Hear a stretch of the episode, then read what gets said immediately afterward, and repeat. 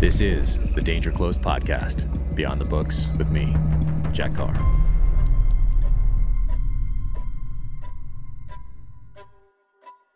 Welcome to the Danger Close podcast, an Ironclad original presented by SIG Sauer.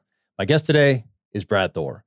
He is the author of 21 novels, 20 of which feature his protagonist, Scot Harvath. His latest, Black Ice, is available now everywhere books are sold in hardback, in ebook, and audiobook. And I certainly would not be in the position that I'm in today without Brad Thor. And I will be forever grateful for that. If you go to the acknowledgments in any of my novels, you will see that I thank him profusely. And in this one, my third novel, Savage Son, I dedicate to Brad. And I write this For Brad Thor, without whom this post military chapter of my life would not be possible. And to those who run to the sound of the guns. So, Brad, thank you so much for everything. Thank you so much for coming on the podcast. And uh, for those of you listening or watching, if you like the conversation, be sure to leave a five star rating and review wherever you get your podcasts. Helps counter some of those big tech algorithms. And now, without further ado, the great Brad Thor. Brad Thor, thank you so much for joining me. This is so awesome. You know, so I don't know. I don't know how to start this off. I'm just so excited um, because none of this would be happening. I wouldn't have a podcast. I would not have books. My family would not be in the position that we're in following the, our time in the military uh, without you. So I owe you so much. I owe you everything. And uh, I'll never forget what you did for me, what you did for my family. And uh, thank you for opening this door for us. Eh, Jack, listen, you're welcome. I'm the son of a United States Marine, and I really believe that there is no American dream without brave men and women willing to protect and defend uh, our way of life. So I can do what I do. I spent time writing books that you were reading while you were downrange.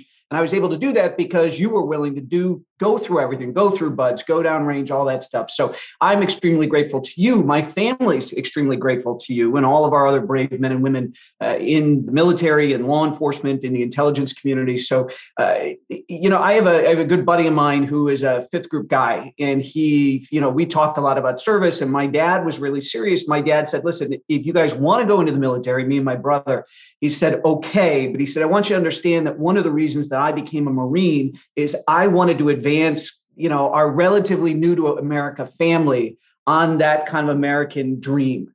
And he said, "You guys want to go do it?" I mean, I got into a little bit of law enforcement stuff back in Illinois, but it, we've always felt such a, a, a tie to the military. And one of the things when I had this talk with my fifth group buddy was, he said, "Brad, somebody had to pay for the bullets at Lexington and Concord." you know? That's right. He's like, everybody's got a role to play. So as long as you don't forget that you have a role in this relationship, it's not you're over here and the military's over here. We're all together as Americans. So. Oh no, it's amazing, amazing, and I love when you talk about your upbringing and your dad and great Santini, and you had that. You had yeah. a, you got some discipline from that. You had some Marine discipline from an early age from that guy. I was sitting on this Zoom waiting for you to show up because my dad always taught us if you're not early, you're late. That's right. You were right on time, on time, on target. So good for you. I was That's early. Right. You were right on, right on the dot. 30 seconds plus or minus, you know, on target. And then uh, yeah, if you're not 15 minutes early, you're already late or one of those, you know, type of things. That's the that's the Marine Corps way. But uh yeah, this the way this all came about, and, and also you know, things are busy these days. Things are crazy, and it's wonderful to have these issues. But I always love when, my, when that phone rings. I'm always like, "Oh, geez, who's it going to be?" And when I see you pop up on there, boom! I love it. I, that, that makes me so. It makes my my whole day shifts, and I'm like, "Oh, let's go!" I li- absolutely love that because a lot of the other calls coming in today, there are a lot, and I'm figuring out how to juggle all this and prioritize and how to say no and that sort of thing. Right. That becomes the hardest thing in the world is how to say no. And I can't remember. I think it was on one of Rogan's podcasts that I was watching, and it might have been Rogan himself that talked about all of the pies. He, he didn't use it as pies, but he kind of, I think he used the analogy, and, and forgive me, Joe, if you see this and it wasn't you, but I'm almost positive that it was him. And he talked about all of the things he was into. It was like a really long planter bed. And he was mm. planting stuff and he had to manually water things with a watering can had to go do it by hand and he said if i keep saying yes to things the planting bed gets longer and then i can't get to every single thing in the bed with water. And so things atrophy and they wither. So i would imagine that's one of the things with all your success that you're having to you want to say yes to everything. You want to help everybody out but you really kind of have to pick and choose what you do say yes to. Yep, exactly. That's kind of but turning into the, the hardest thing for me to do because I keep saying yes and I keep uh you know the emails more of those requests keep coming in, and it's great problems to have. I feel so yeah. so fortunate. Um, but uh, yeah, I'm figuring out the process now uh, as far as time to write the book, time to return those emails, time to return those texts, time to do the business side, like all that, getting more disciplined in the day and in the approach as I as I move forward here. But you need uh, a bad guy. You need, to, you need to hire somebody that can, all that stuff feeds through one person in your org and they have a decision matrix and they only bring you stuff once it's met all of these things. And then you get to, you know, you get to reserve the ability to, to fob it off on somebody else and say to even pals. And I'm sure you've got tons of people that are coming out of the military now that are looking for help and you want to help everybody and you just can't. It doesn't make you a bad guy, it doesn't make you ungrateful.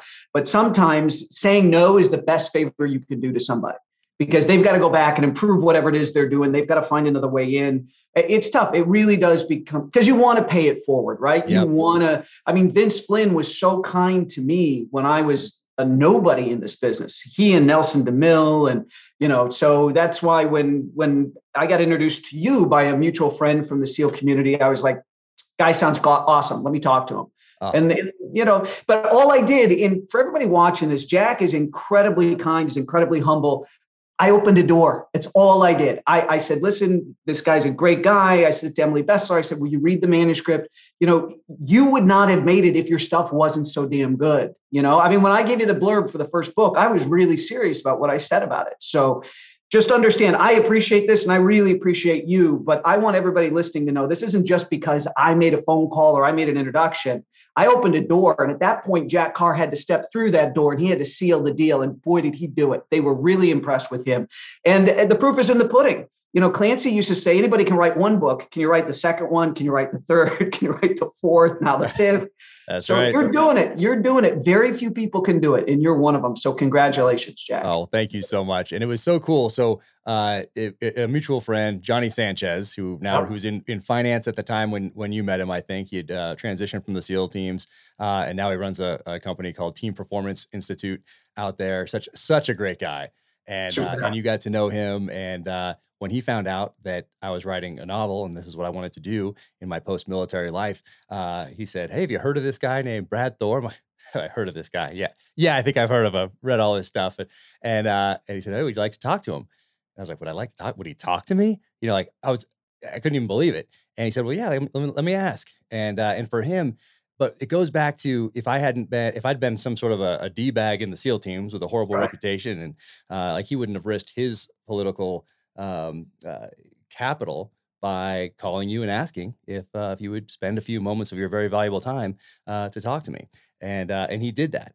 And you said yes. And I still have my notes. We're in the middle of a move right now. So uh, I still have my notes from that call. And I'm not sure if I ever told you this, but I was at the I was up in LA and I found the corner of a parking lot and I parked my car there and it was an old Land Cruiser at the time. So it was very loud in those old 80, uh, 88 Land Cruisers. So I turned it off. So I didn't have any air conditioning going and the sun is just beating down on this thing. And I have my yellow legal pad there and I'm ready to take notes and I'm there way early just uh, for the call, ready to go. And I still have the, because I found it during the move and it's in a box, but there's sweat marks all over it. But I have all the things that you told me during that call, which was amazing. And you spent you know, like 45 minutes with me and it was like a job interview. Uh, and I think you wanted to find out if I wanted to write for the right reasons. And mm. uh, I told you about my upbringing and my mom being a librarian and having this passion, this love of reading my whole life and it being that one other thing other than being a SEAL that I wanted to do. And eventually you're like, okay, stop talking. Uh, like, if you write this thing, uh, you know, I will let my publisher know that it's coming. And uh, yeah. that was that was all I needed. And you said, uh, when is it going to be done? And I said, a year from today. And then I called you back a year later. You did.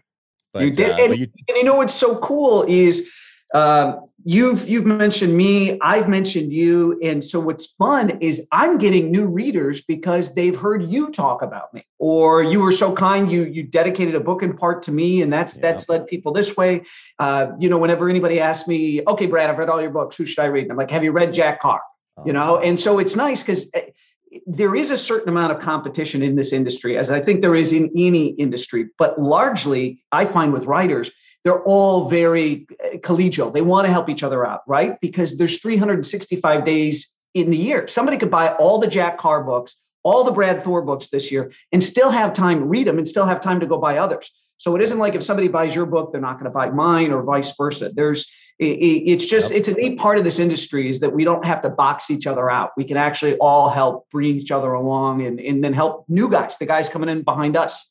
Yep. No, exactly. And it's not what I expected coming from the SEAL community, which is uh, very competitive. And then I just thought, you know, that when you go into anything in the private sector, that uh, that it's going to be a, competition, um, but maybe not necessarily a competition for a team because you're coming from this team background in uh, in the military. And then I thought people were going to keep me at arm's length when I got into publishing, and and it was going to be very difficult. And it was the exact opposite. Exact opposite has been true.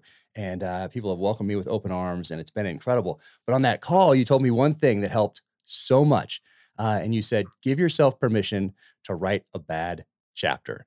And for whatever reason, that like that freed me up from this worry of, hey, what if this chapter is not good enough as you're going along, and to have that be okay. Like it was, fun. if if it's not good, hey, you know what? You can edit.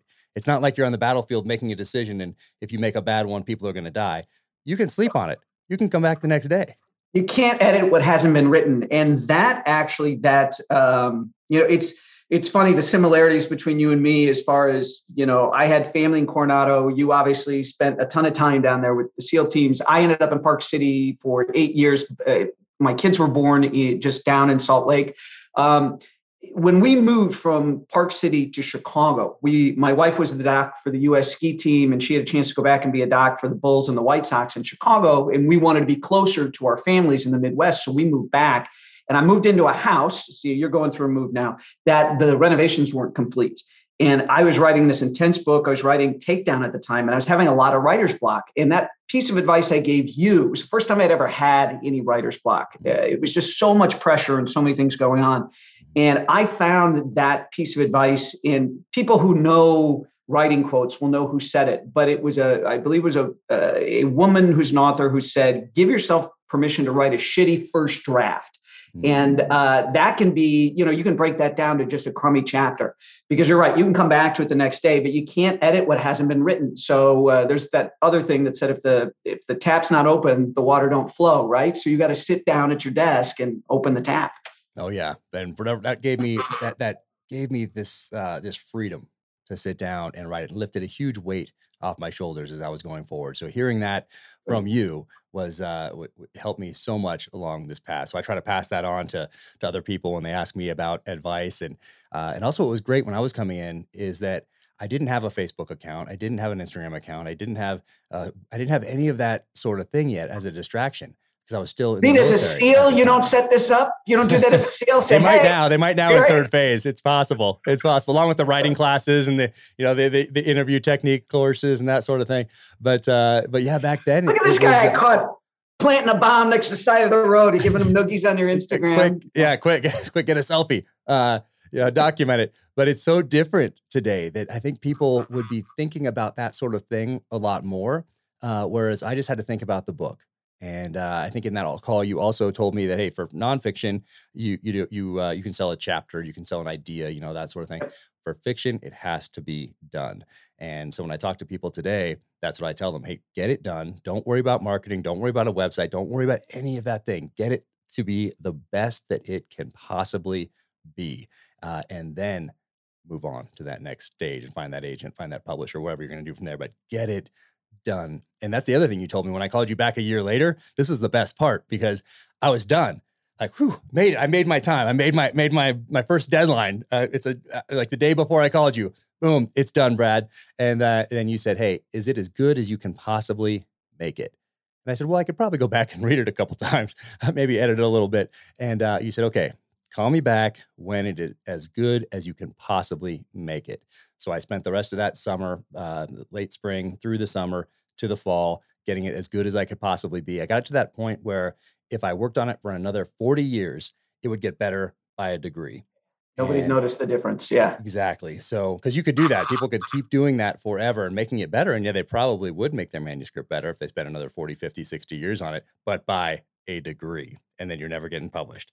Uh, so you got to get it out there and get it to that point where you're you're comfortable and you are happy with it. And then and then I called you back and said it's as good as I could possibly make it. And you said, all right, let's do this.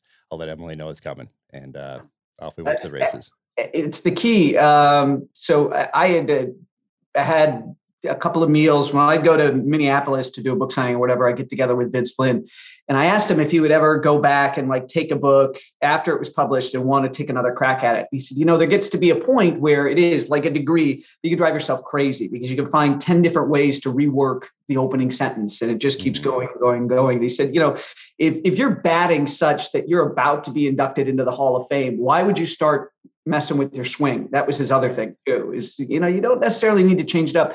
I don't know how much I agree with that that that was intriguing for me, particularly when I was a younger writer. This idea of not trying to improve your swing if you know you're going to the Hall of Fame, uh, because I think writing is a craft where you can always get better.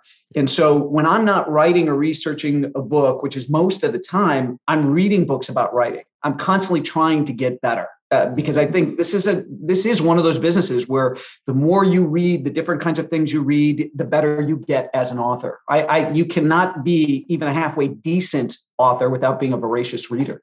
Oh yeah, that was it. That was what gave me that essentially that master's degree or that PhD in in the thriller genre was reading these things growing up was having that mother who was a librarian and growing up surrounded by books and a love of reading and knowing I wanted to go in the military so finding everything I could on the nonfiction side even when I was seven eight nine years old uh, and then where's that next step where do you go oh well you go to books by guys like Tom Clancy, by Nelson mm-hmm. DeMille, by AJ Quinnell, by JC Pollock, by Mike, Marc Olden, guys who had protagonists with backgrounds that I wanted to have in real life one day. So I'm thinking, oh, Nelson DeMille must have done some research on these guys. And, uh, and it says here in the background here that he was in the army for a few years. Oh, great. So that became some of my my research and inspiration to further go down my path. But it also gave me this this PhD in the thriller genre, which was uh, which was amazing. And I think it would be different if you just woke up one day and decided to, hey, I'm going to try this writer thing out. I'm going to go back and read David Morrell, Brotherhood of the Rose from back mm-hmm. in the early 80s. And through this lens of everything that has transpired over a lifetime now and all the biases and filters and all the rest of it. So I feel very fortunate that I grew up reading uh, in the genre and studying the genre, even though I didn't realize I was studying it. I was just enjoying it. But uh, but that uh, that that certainly is yeah the most helpful part of being a writer is being a reader first and that's what Stephen King says is that you should write what you love to read because that's where your passion is. And I've always gone that extra step and used the term PhD. You actually have a PhD in the genre because if you've been reading your whole life there, you know, particularly with authors that have uh, repeat characters, why books really worked for them. Or maybe you got to their seventh book and it was a clunker, but you love the first six. You know what he did different on the seventh. And so you can avoid what that author did. You can learn from that. So you really do. I mean, PhD is a great way to, to explain it. You really do develop a PhD in the genre if you are a voracious, voracious reader in the genre. Yep, no, exactly. And like with anything in life, we always want to get better. We always want to evolve. Uh, in the SEAL teams, I didn't get to a certain point and be like, oh, look, I'm good. I've graduated SEAL qualification training. I'm good now. No, it's constant learning, constant adaptation, constant evolution. And uh, and speaking of evolution, from from your your from Lions of Lucerne up through today, how has your process evolved, or or how has it changed for the uh, to become more effective, more efficient, or how's that evolved over the years? Now that you're on your 21st novel the 20th that uh, that uh, features Scot Harvath, of course, but yep. uh, 21 novels over uh, uh, over the course of these years. What has evolved over time as far as process?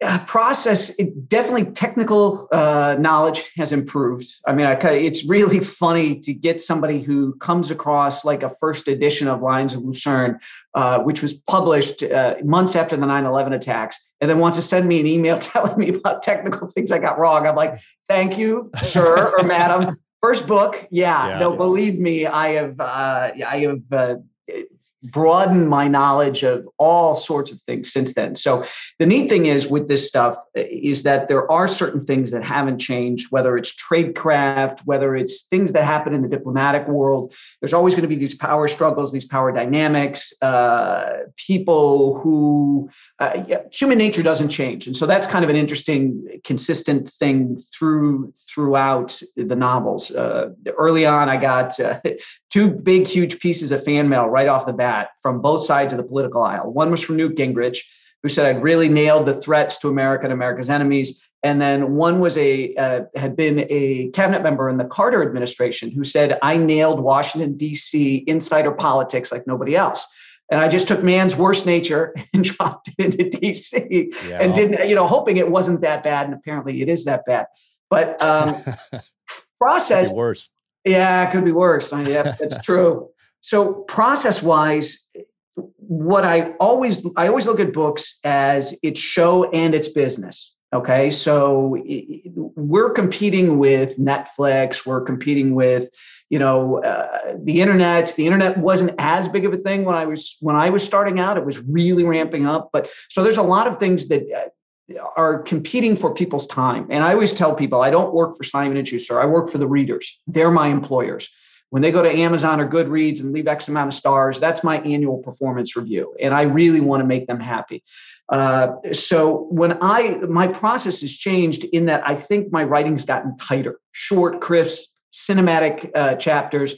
Uh, I, you know, if you go back and read a book like Lions of Lucerne, it's it's a fun, fast read, but there's probably six or seven different storylines going through there, and uh, you know that it all come together and tie up at the end. And that's changed for me. I mean, I saw what Patterson was doing, and it's it's smart to look at success. That was always a Tony Robbins thing. That if you sow the same seeds, you'll reap the same rewards. But you'd be silly not to look at people who are successful, particularly more successful than you at any point in your career in a genre, and see what can you take from them that'll make your writing more commercial commercial eh, more successful let's put it that way. So my process i've tried to streamline stuff to really make it so it's impossible for somebody to put down the book. I never want to give them a point where they're going to put it down and maybe not come back to it. So process wise that's probably the biggest thing. But i've looked into and you've got this with James Reece. One of the one of the challenges with writing a serial character is you don't want James Bond to be any different at the end of the movie. You don't want Indiana Jones to be any different at the end of the movie. You don't want them sitting around holding hands, talking about their feelings, drinking Constant Comment.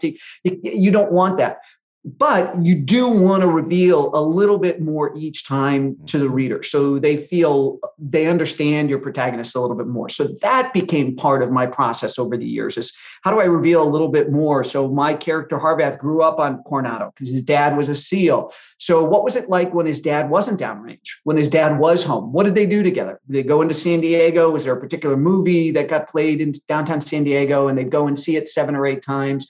And how did that impact Harvath's uh, development and his view of the world. So that's the kind of stuff over the years I've I've worked into the into the books and the characters. Yeah, but that's something else you told me when we first talked. You said make every chapter as good as the first. And uh, but then you also said, but don't get too hung up on it. Uh, so so I love I, I love that. I, I, think about yeah. that every day as I'm as I'm writing. Like, how am I ending this uh, to make the person want to go to that next chapter? And then how am I ending the whole book, make giving enough resolution where they've invested this time, whether they're listening or they're reading, uh, that they they feel they got that resolution from spending that time and investing it with the character and with me and trusting me with that time. Uh, but then I still still want the next book still leave that one little bit that just wants that next book. So and that's resolution. Smart. That's smart. And the time is the time is critical. And I'm glad you said time because this is something that I talk about all the time in podcasts and when I'm at writers conferences and stuff. Someone can go out and make another 15, 25 dollars, whatever format they're buying in. They can go out and make more money. The one thing that they cannot do after taking a flyer on your book is they can't make more time. So it is incumbent upon you to give them the absolute best you're capable of because the time that you're asking them to trust you with is time they could have spent with their families, working on their business, working on another hobby, reading someone else. So if you always respect the reader's time, if you make it worth their while to read that Brad Thor or Jack Carr book or listen to it if it's an audiobook, then you've really honored your commitment to them. If they walk away wanting to read the next one, then that's icing on the cake. But it's really important. That's that's the big thing with my you know Midwestern Marine Corps dad is that you show up every day on the job like it's your first day, and you never forget that if you don't work your ass off, it could be your last. Oh, exactly, exactly right. But at that that time piece is what I think about every day as I'm going through the manuscript, or I'm editing, or I'm writing something new, whatever it might be. That hey, this person is trusting me with that time that they're never gonna get back, and that's a that's a big responsibility. Mm-hmm. Um, and I take that quite seriously. I take that uh, that's the the most serious part of uh, this profession is uh, is being a good uh, custodian of that that trust. So uh, and so in this one is is uh, the Magnificent Seven. Is that your your favorite movie? Did you go watch that with your dad, or is that a something from the? Uh, no, it's a it's a big one. It's one. No, it's a big one, and it's one that we really like. And I thought that, yeah. that fit Harvath and his dad very well. Uh, I watch it with my dad, so I was reading that. I'm like, oh my uh, goodness! I remember watching it with him, and we watched it just a few years ago when I was in Coronado, and he came by oh, the house, and we watched it oh, late one uh, one night with a couple beers, and uh, had a great time, and kind of remembered when I was a kid watching it together. So it was one of those ones that he uh, he shared with me when I was very young, and we got to revisit that together later on when I was nearing the end of my time in the SEAL team. So uh, so I loved seeing that in here. Us, us too. So that was a that was a big. Uh, you know, we weren't like uh, football was big in our house. Baseball wasn't.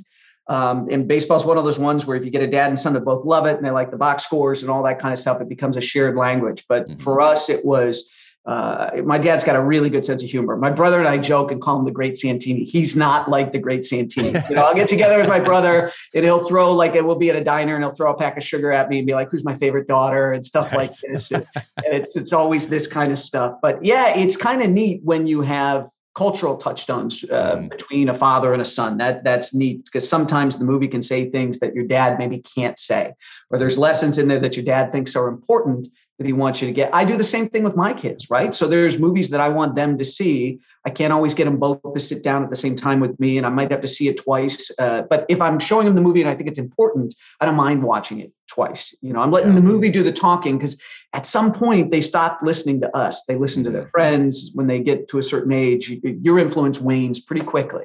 Yep, and just like you said with uh, with readers today, we are competing against every app on a phone, on a smartphone, not just an internet, but every app, every every Netflix, every Amazon Prime, like all these distractions, every text, every email, all mm-hmm. these different things, every FaceTime, every YouTube video. That's a lot to compete with. And same thing as parents, we're competing against those things for our, our kids' attention. And they're they are distracted by all these things. And then when I want to sit down and show them a movie, I've run into this. I want to show them this movie that even when I was young in the 80s, my dad was showing me this movie from the 60s or the or the 70s that I thought was old back then but there weren't all these other distractions. So I'd sit down and I'd still could love that that film. And I have that problem with our kids. They're like, uh, when's when is some CGI magic going to appear? You know, they're so used to this di- living in this digital realm. Even as much as I try to make them put those things down or force them by going in a river trip into a river canyon, uh, so you're not going to be ha- have any cell service for a week or any, no Wi-Fi certainly, or we go on a hunt or something like that where there's no cell, no Wi-Fi. But still, when we come home, they're back and all those distractions are there. So, uh, yeah. so it's tough as parents and as uh, in this profession of, of writing, being uh, being competitive with all those distractions. And it takes self discipline to finish a book. So that's the other thing too that I'm noticing is uh, what I love is when parents, when families share books. So I've got a lot of readers who say, "Oh, my dad gave me your book," or mm-hmm. "My mom gave it to me," or "My sister." And so you find that the discipline to read books. So we were always told growing up that if you wanted your kids to be great readers, you should read to them. Mm-hmm. Well, in the book Freakonomics, they blew that myth up and they said, while reading your kids is a great way to bond with them, that's not the key to making sure that your kids are good readers.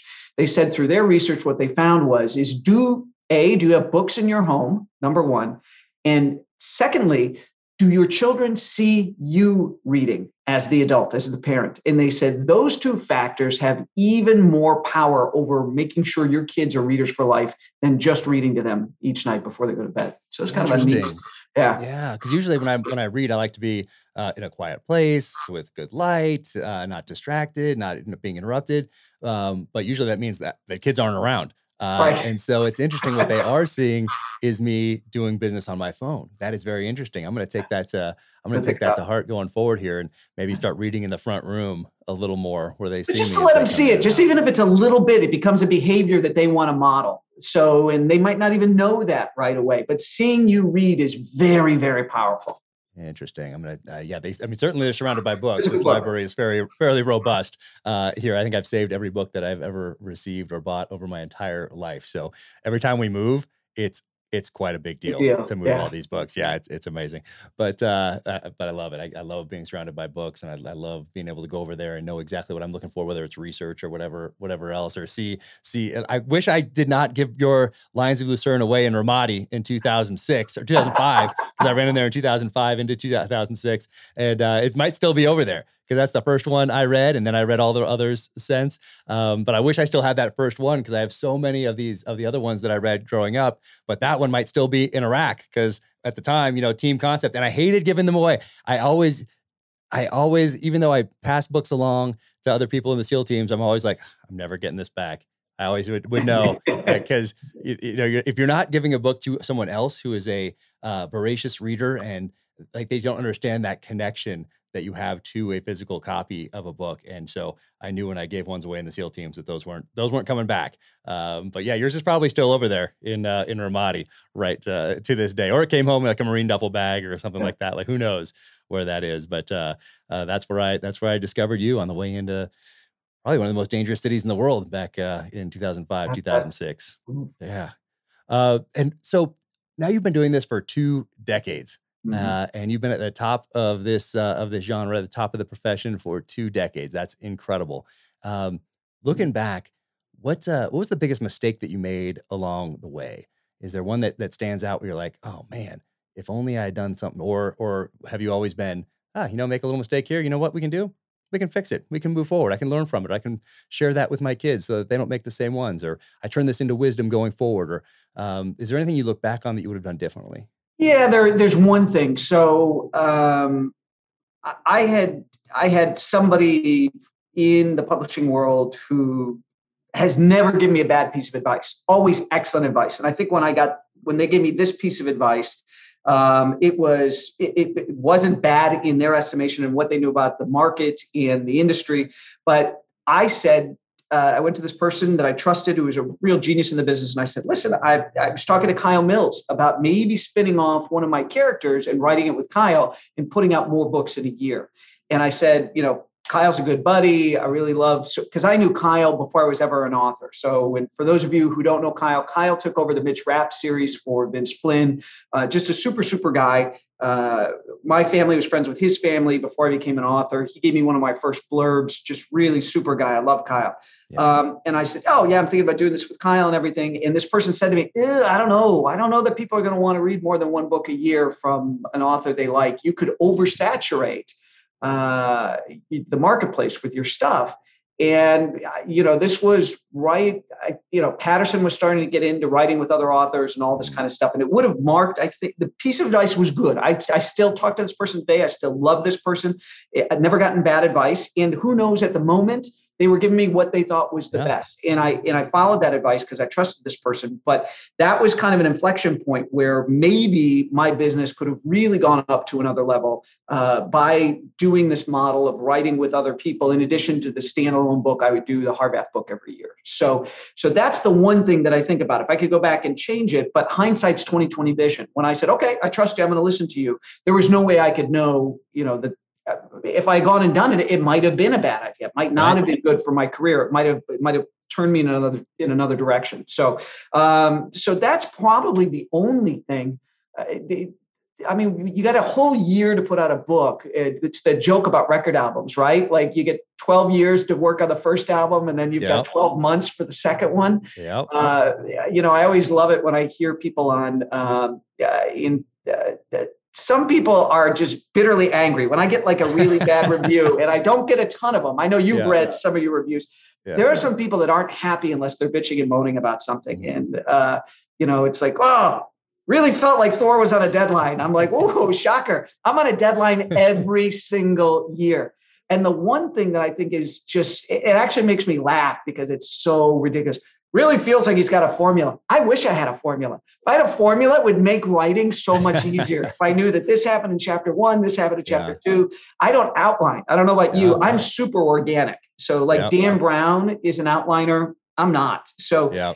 It, it, so it's kind of funny to see that stuff. And I don't know how I pivoted here from, you know, things you I would do differently. Um, but oh i know because i said you know you've got 12 months to write the yeah. book and that made me think about all that kind of stuff. So you've got some room to uh, to test things out. You've got mm-hmm. some time. I mean you and i share the same editor so you know we're going to send the manuscript to emily. She's going to read it. She's going to say this worked for me. This didn't work for me blah blah blah blah blah. So I, i've been fortunate in that i've surrounded myself with really bright people in this business and the advice i get i trust these people. And i think that be, I don't have a sack full of regrets because I have assembled a really great team. And that's the key to being successful is finding people who are excellent at what they do. You know, okay, you're the medic, you're this, you're that. You know, I, mm-hmm. I don't need somebody who's trying to be all five things at once. I want one person, and I'm happy to share the success with those people. But that's really key. And eh, like I was telling you before, this ability to say no or at least have kind of a decision matrix things have to go through. I just, uh, somebody that I work with who's brilliant, uh, who runs a lot of stuff for me. We did a grid the other day, kind of a quadrant thing. And she's like, okay, here are four quadrants. And she said, let's talk about what's on your to do list. And she said, we're going to place it in each one of these quadrants. And she said, now I'm going to show you which quadrant is the most important. You only focus on this quadrant and that one. If you've got time for the other two, that's great. But these two big things, the books and Hollywood, that's it. Those are the most important. Everything else is way down the line. Yeah, I have, an interview with someone in a couple days to uh, hopefully take on some of that that role for me. So she's a, a former Army logistics officer uh, here in Park City. So perfect. Um, I'm hoping, yeah, I'm hoping that uh, that that works out because I definitely need a little help. But the team is amazing. Emily, incredible. Uh, my agent, incredible, and she stays. I mean, she. I thought my only inter, my only experience with agents was uh, watching Californication uh, you know, David, David Duchovny. Yeah. yeah. and so that was my experience with agents. So I thought that was kind of how agents are. And uh, and my agent, no, she sticks to what, you know, she she stays in her lane and she is awesome at it. Um, so it's definitely not like the David Duchovny Californication agent relationship going all that. But Emily is amazing. My agent is amazing. David Brown, our, uh, our, our, our, shared publicist, is uh, is amazing. So this team, I feel so fortunate. Um, but also when people ask me about those positions, I say, well, my experience is very limited. Uh, yep. It's limited to one agent, one editor, one publicist. I have no I, other experience in the in the industry. In the last week, I've had two people come to me with memoirs saying, you know, mm-hmm. can you point me to an agent? I'm like, I I I, know one agent. That's not what yep. she does. You know, yep. and it's funny you should talk about Californication because before that was even out, my my image of what an agent was came from a movie with Tom Selleck and Paulina Porizkova, where he's a, a frustrated writer yes. called Her Alibi. Such where he sits in movie. the back of the criminal court uh, courtroom looking for good stories that could maybe spur him back into writing. And his agent is there supporting him all the time through through all his difficulties. Uh, so it's funny how via Hollywood we, uh-huh. as people who haven't been in the publishing business, invent the idea, the image of what an agent is. Oh yeah, I'm gonna have to go back. I haven't watched that since it came out in the '80s, late '80s, I think, for uh, Her Alibi. Um, I'm gonna have to watch that. I'm gonna force my family to watch that with me. Um, and then when you look back, also, do you look? You have these different moments that you you see as, hey, wow, this was a like the most successful point. Like, was it getting that first novel published? Was that first conversation with Emily? Was is it that first publication day when you saw, oh wow, this this, my character is connecting with people. People are investing uh, in this character and they want more. Were there certain points along the way that uh, that you view look back on as wow, that was a very successful moment for me, or that endeavor, or that time that I devoted to this particular task, or this particular year, uh, or this particular novel? Um, wow, I'm sure glad I did that because that propelled me along my path. Uh, yeah, I the first, the biggest one was I had been, uh, I'd had my own TV show nationwide on public television called Traveling Light. I thought traveling abroad outside the United States made me a better American. I realized how good we have it in this country by, by seeing the United States from the outside. Um, and on my honeymoon, my wife asked me, What would you regret on your deathbed never having done? And I said, Writing a book and getting it published. I always wanted to do that. When I graduated college, I'd saved up money. Uh, I went to the University of Southern California and I had leased apartments in LA, saved money, moved to Paris, uh, and was going to write a novel. And I got a couple chapters into it and I quit. I was in, I, I, said, Oh, what if nobody likes it? You know, I had that little voice in the back of my head that said, This might not be good. You might not sell it. It'd be embarrassing. Why risk the embarrassment? Just don't take the risk. Just do something else. Travel on the money you saved. And that's what I did. I chickened out and I shipped my laptop back home. And I'd always wanted to be an author since I was a little boy. Um, and then our, on our honeymoon, my wife asked me that question. I said, writing a book and getting it published is what I really want to do most in life. And she said, okay, when we get home, start spending two hours protected time every day making that dream come true. So that's great. So we had a little more time on our honeymoon. Uh, we were overseas and we shared an overnight train compartment. I had spent a month of traveling in Europe trying to change this train ride so we could have a single compartment, not a shared compartment. And my wife said, you know, we're spending more time in all of these train stations waiting in line to get up to the window to try to change its reservation. She said, you're ruining our honeymoon. She said, you got to just let it go and it'll be what it's going to be. You know, and I've, I've been in enough trains where you know there've been gypsies trying to cook in a hobo stove or muggers oh, yeah. and stuff like this. And my wife had never traveled overseas before, so I wanted her to have a good experience. Anyway, it was we had been at Oktoberfest in Munich, and I had an Oktoberfest size hangover, dragging our bags to the train station the next day, and I was just dreading what this overnight train ride was going to be like to Amsterdam. And we got in the compartment, and it was a lovely brother and sister from uh, Atlanta, Georgia and they were big fans of my TV show because they love to travel. They recognized me right away. We had a great night. And I sat up most of the evening talking with the sister about our shared love of books. Her name was Cindy Jackson. And uh, she said, blah, blah, blah, blah, blah. What are you going to do when you get home? Are you filming more episodes of the TV show? And I said, actually, I'm going to write a novel. I figured I admitted it to my wife. The more I talk about it, the more it's going to kind of cement it and make it happen. Mm-hmm. We talked about books a little bit more. She's like, oh, you've got to read this guy, Vince Flynn, blah, blah, blah, blah, blah. See if you can find. So I'm like, oh, she's a huge reader. Uh, we get into the train station in Amsterdam the next morning and we go to exchange business cards. And she goes to give me hers and she kind of hesitates. She said, Listen, if you write that novel, I'd like to read it. And if I can help you out, I want to help you out. She handed me your business card and she was a sales rep for Simon and Schuster. And all these years later, I'm still with Simon and Schuster. And it's because of that overnight train ride. It was Cindy Jackson and her brother Rob. Uh, that, that was a big, big moment. So I, you know, I went home. Uh, I wrote the manuscript. Two hours led to three, led to four. Trish kept the world at bay for me. Would bring me food in my office, uh, and I, I, got to the end of the manuscript for Lions of Lucerne, and I felt like what somebody must feel when they run their first marathon, climb their first mountain. I knew I could do this again, and I also knew I would never get to my deathbed, having wondered how would my life have been different if I'd only had the courage to see uh, the writing all the way through from start to finish. So I love that. I love that story. And then, yeah, I'm the yeah the beneficiary of uh, of that. You know, moving forward down the line. Uh, it just, gosh, just incredible. Uh, but I think about you know sitting on your deathbed when i when i read some of these reviews sometimes and i you know and i do go i read the amazon ones i only have time for the amazon ones i don't look at uh, any reviews anywhere else on goodreads or on uh, on, on uh, youtube or anywhere else it's just the just the amazon ones because that's the only really all i have time to to skim through um, but i often think about hey is this person going to be on their deathbed saying, I wish I had just left one more negative review on Amazon. you know, I wish I'd put another paragraph under that five that I spent telling this person how horrible they are and, and how horrible I hated thing, their book. Blah, blah, blah. Yeah.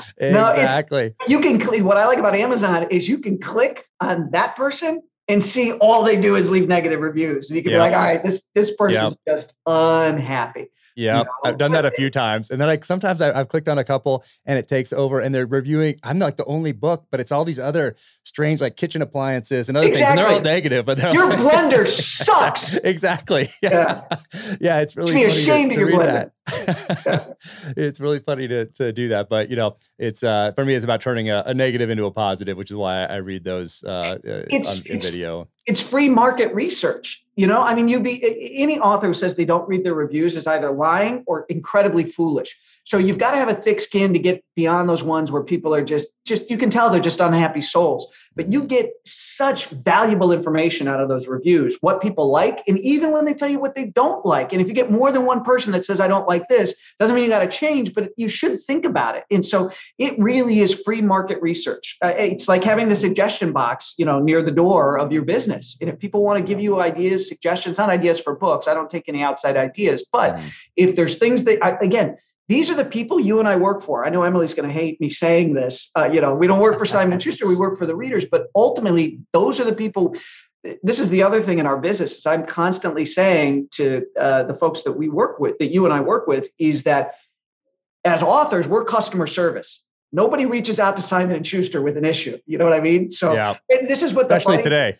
No, yeah, and the one thing, and it's not a it's not a publishing related thing, but you'll get a one star review if somebody's book comes dented from yes. Amazon. It's Everybody gets those. writing of the book. Yeah, so, yeah. My page was missing, and they. Yeah. It's like, well, you could probably return it. Amazon would be happy to send you, you know, another seven dollar and ninety nine cent paperback. Uh, they, they're more than happy to just probably. You know, if I don't even have to send that one back, they'll probably just send you another. But, but I did something similar.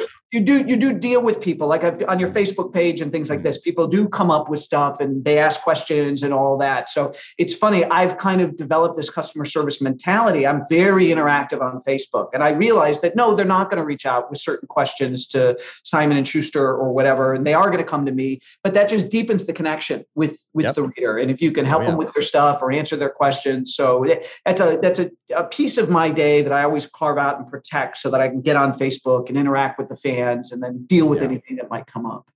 Yeah, but that's something you couldn't have done in 1975, 85, 95. Uh, obviously, for an author, uh, you were just more reliant on your publisher to do certain things for you or not. Or do the fan um, mail. Mm, I mean, that was yeah. the big thing is that the mail would go to the publisher and then the publisher, you know, once a month, whatever, would box up all the fan mail and send it to the author. But you had and you had a barrier there. So uh, same thing with reviews. Back in the day, you would have to if you hated a book in let's say 1985, you would have to uh, one read it uh, to find out, okay, this is a paper or a magazine that uh, has letters to the editor. Now right. I'm going to sit down, I'm going to write one, either longhand that someone can read or type it. Then I'm going to find the address. I'm going to address an envelope. I'm going to put a stamp on it. I'm going to send it. That letter is going to have to make its way through whatever you know series of this bureaucracy yeah. going to get to this person's desk. They're going to then have to open it.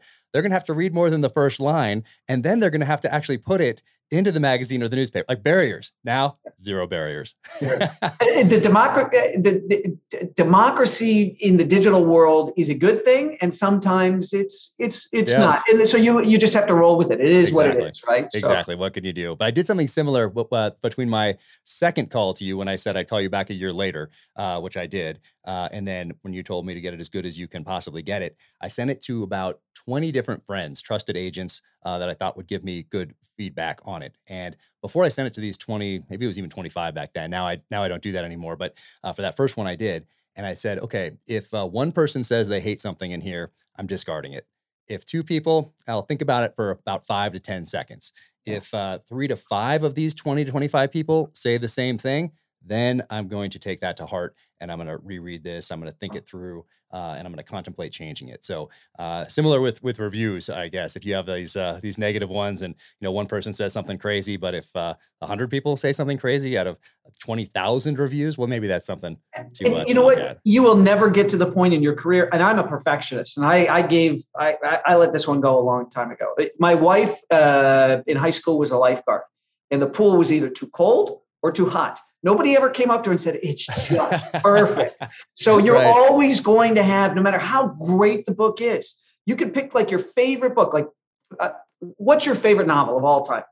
It does Once not an Eagle by An- Once an Eagle by Anton Myrer is okay. uh, is probably not written in 1968, which is really a, an anti-war novel, but uh, because of, if you look at it through the lens of the time it was written, but um, it's historical fiction, follows two guys from pre-World War One up through Vietnam, and juxtaposes their uh, their their time in the profession of arms, and it's really a case study in leadership, even though it's historical fiction. So that's uh, that's probably my yeah probably my number one most recommended and most uh, gifted book probably.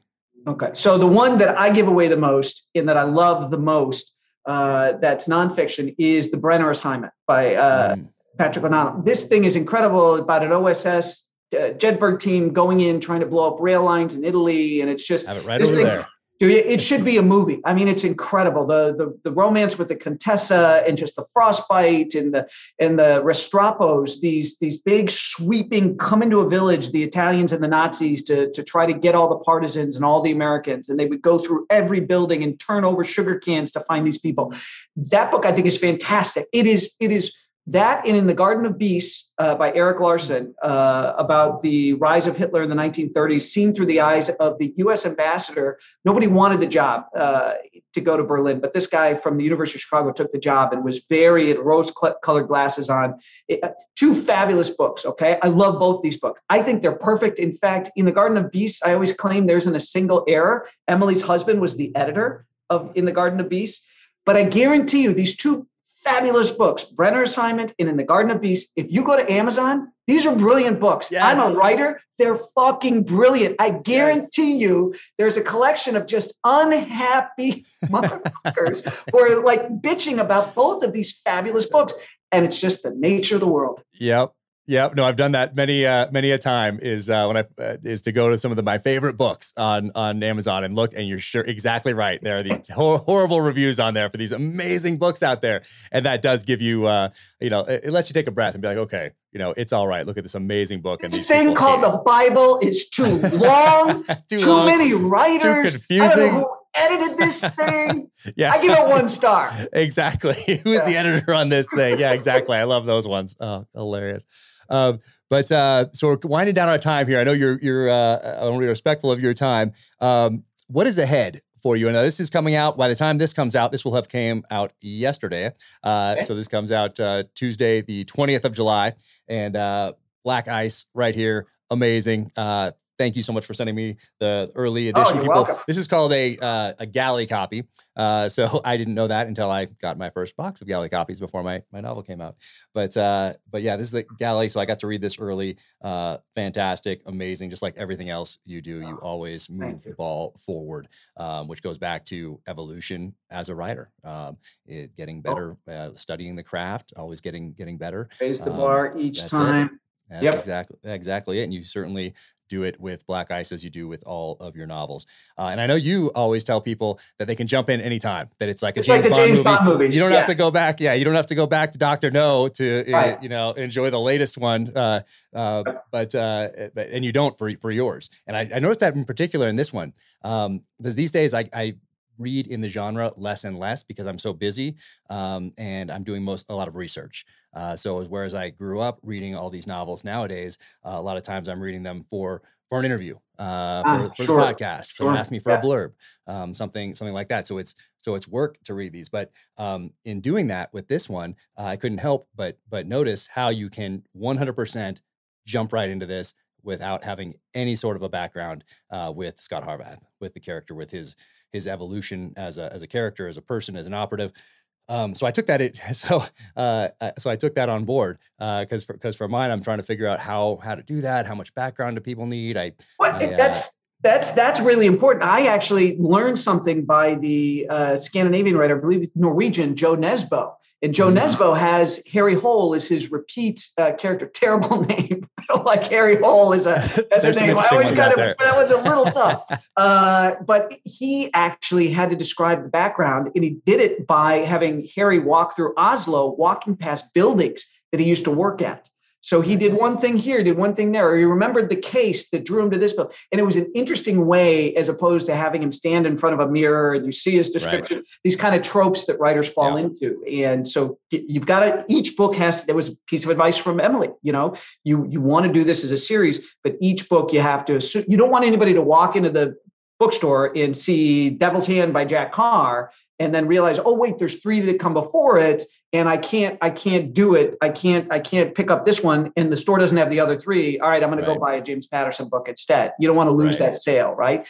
So you have to do just enough to get the new reader on board quickly and you don't want to have your you know your long-standing readers uh, fall asleep because you're telling them stuff they already know. So that's yeah, that's no, exactly. I think I'm going to get better at that going forward. And up to this point, all the books have been so connected that, that that's been hard. So when people ask me that question, I always I say, no, go back and get the first one. I just can't because you, you, have to get to know the character. So I'm so you know invested in this. Uh, uh, but I'm taking advice from from you, and I'm going to get better at this going forward, uh, especially as time progresses and things move past the initial um, actions and what happens in that in that first novel that uh, that make James Reece what he what he is. Um, but uh, but for this one, um, how how when did you start this one after the last one? Do you start the next day? Do you just uh, you finish one and start the next little, one? I need a little downtime. I mean, my stuff is very you, you know like about to happen in the real world. I, I call what I do faction, where you don't know where the facts end and the fiction begins. I've been very, for the last couple of books, I've been really concerned about NATO and about uh, the strength of NATO and getting, you know, Sweden's kind of half pregnant. They're kind of one foot in NATO, one foot out. They're not officially NATO. Norway's all the way in.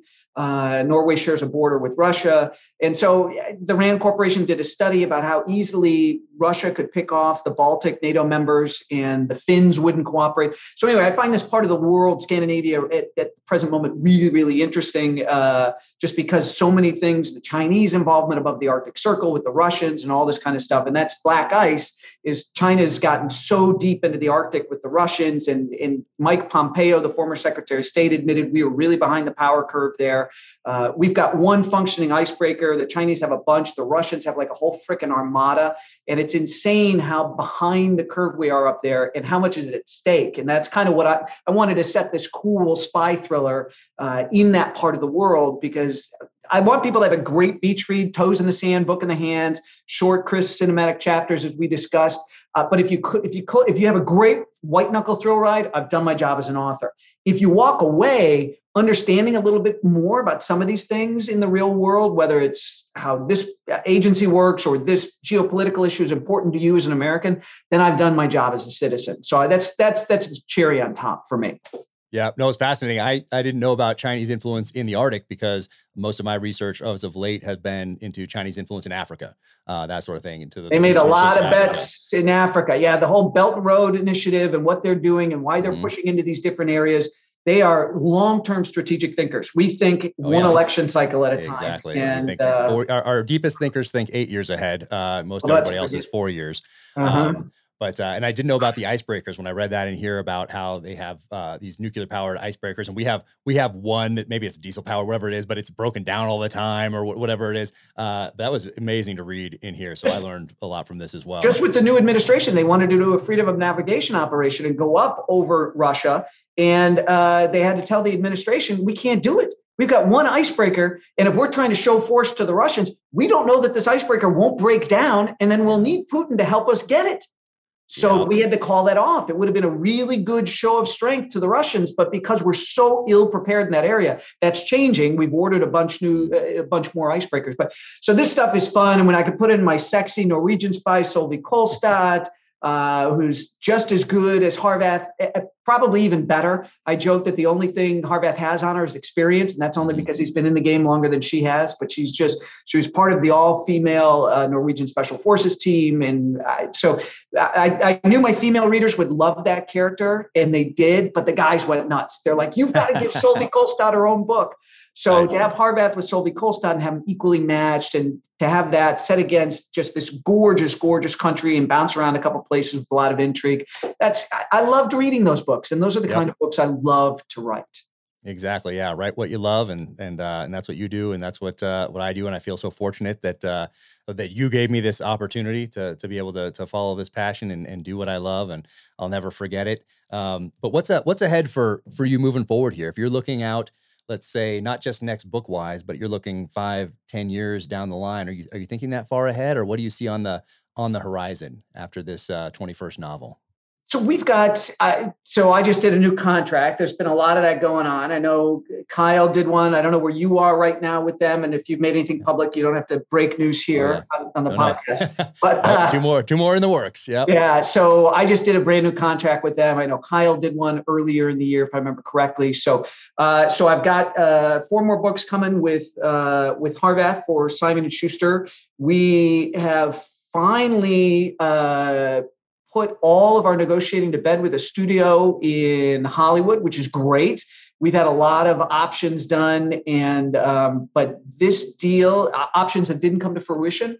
And my entertainment attorney just said, you know, all that heartache of this these particular deals didn't happen because maybe the executives changed, and so they wiped the slate and started clean again at, at some place uh, it's all worth it. We've got, I got to pick the director, I got to pick the writer. I mean, it is, it is incredible. And the executive producer is super successful. And when he said pick the director, I'm like, bullshit. I'm like, really? Don't you pick the director? He's like, yeah, who do you want?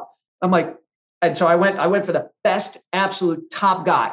And he's like, okay, when do you want to talk to him?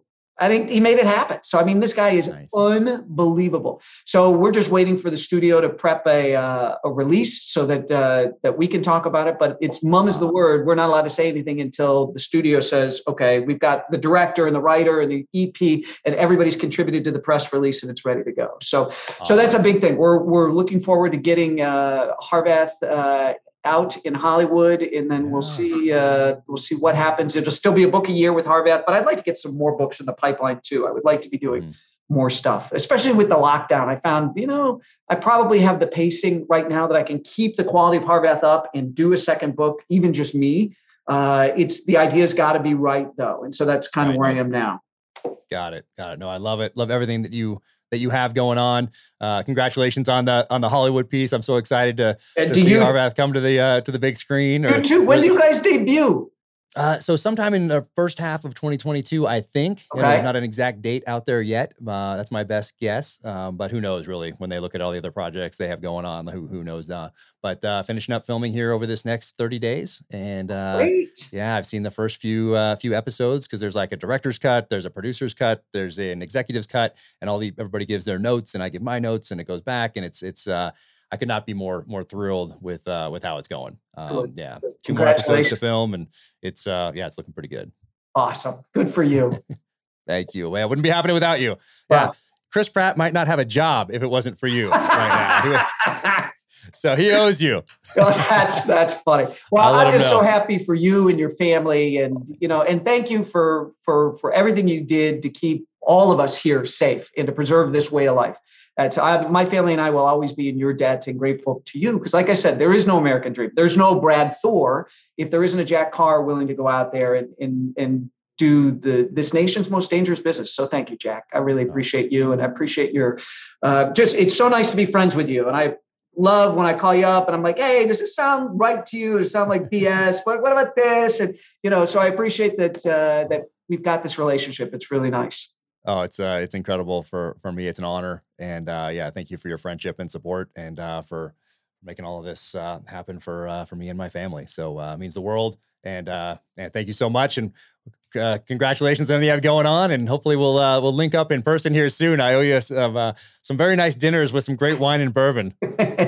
that's the kind of dinners I love, so that's perfect. awesome. All right. Well, hey, take care, and uh, as always, reach out if you need anything. All right. Same here. Thanks, Jack. Take care. Bye. Welcome to the gear highlights section of the Danger Close podcast. So, if you've been following me for a while, you know that I carry two blades most of the time. Uh, one is reserved just for fighting, and the other one is reserved for what I use it for most of the time, which is opening packages, mostly packages that contain books, but uh, that sort of thing, so that you always know that the one you're going to, if you need it uh, in a survival type situation, in a self defense situation, whatever it might be, uh, that that one is ready to go and you didn't just open a thousand boxes with it or loan it to somebody who then was cutting wire with it or something like that so you know that that one is sharp and it is ready to rock and roll so that in this case this is a great option here. So Amtac Blades, my buddy Bill Rapier out there, you can find him at Amtac Blades, uh, Amtac Shooting. Um, but check him out. Check out the website. There's a few different options for blades these days. This is a new one. This is the Minuteman right here. And uh, this one right here has a little fire starter on it. Um, and you can you can wear an appendix or you can put it uh, in your pocket, which is how I like to carry this one right here. So uh, this thing very cool. Minuteman once again from Amtac Blades, and uh, there's also this one comes with the trainer and very cool. Bill, he put my uh, serial number. That's my BUD/S class number. Thanks, buddy. Appreciate it. Uh, this one comes with a trainer as well. So right there. So if you can get on the range, get in a course with Bill, I highly recommend it. Once again, Amtac blades. Very cool. And then the other one I'll carry is something. There's uh, a bunch of different folders, uh, maybe a Swiss Army knife, but uh, right there, this was from Andrew Arrabito right here. Uh, my friends at Ironclad Media uh, gave me this one, and it says "Iron sharpens iron." So very cool. But that's why I carry the two blades, and uh, why you should too. Now you can do whatever you want, but uh, that's why I carry both of them. So I always know that one is sharp and ready to rock, and the other one's available for what I do most these days, which is open boxes of books. Thank you for tuning in to the Danger Close podcast, an Ironclad original presented by SIG Sauer. You can find Brad Thor on the social channels at Brad Thor, and you can find him on the interwebs at bradthor.com for more. His latest book, Black Ice, featuring Scot Harvath, is out now everywhere books are sold in hardback, ebook, and audiobook. So be sure and check that out. You can follow me at Jack Carr USA on the social channels and officialjackcarr.com on the interwebs. If you like the conversation, be sure and leave that five star rating and review to help counter some of those big tech algorithms. Until the next time, keep fighting.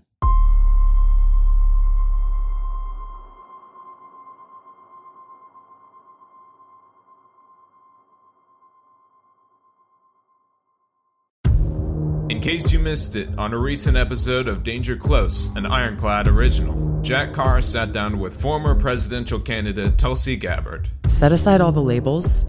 You know, oh, well, because I've been getting asked this a lot like, well, are you left or are you right? Are you progressive or are you conservative? Are box do you fit in? Which box do you check? Completely. Are you an enemy or right, right. an How, ally? uh, like, what filter should I use when I'm looking at you? And like, I've always been an independent minded person, always. Be sure to check out the full interview wherever you get your podcasts.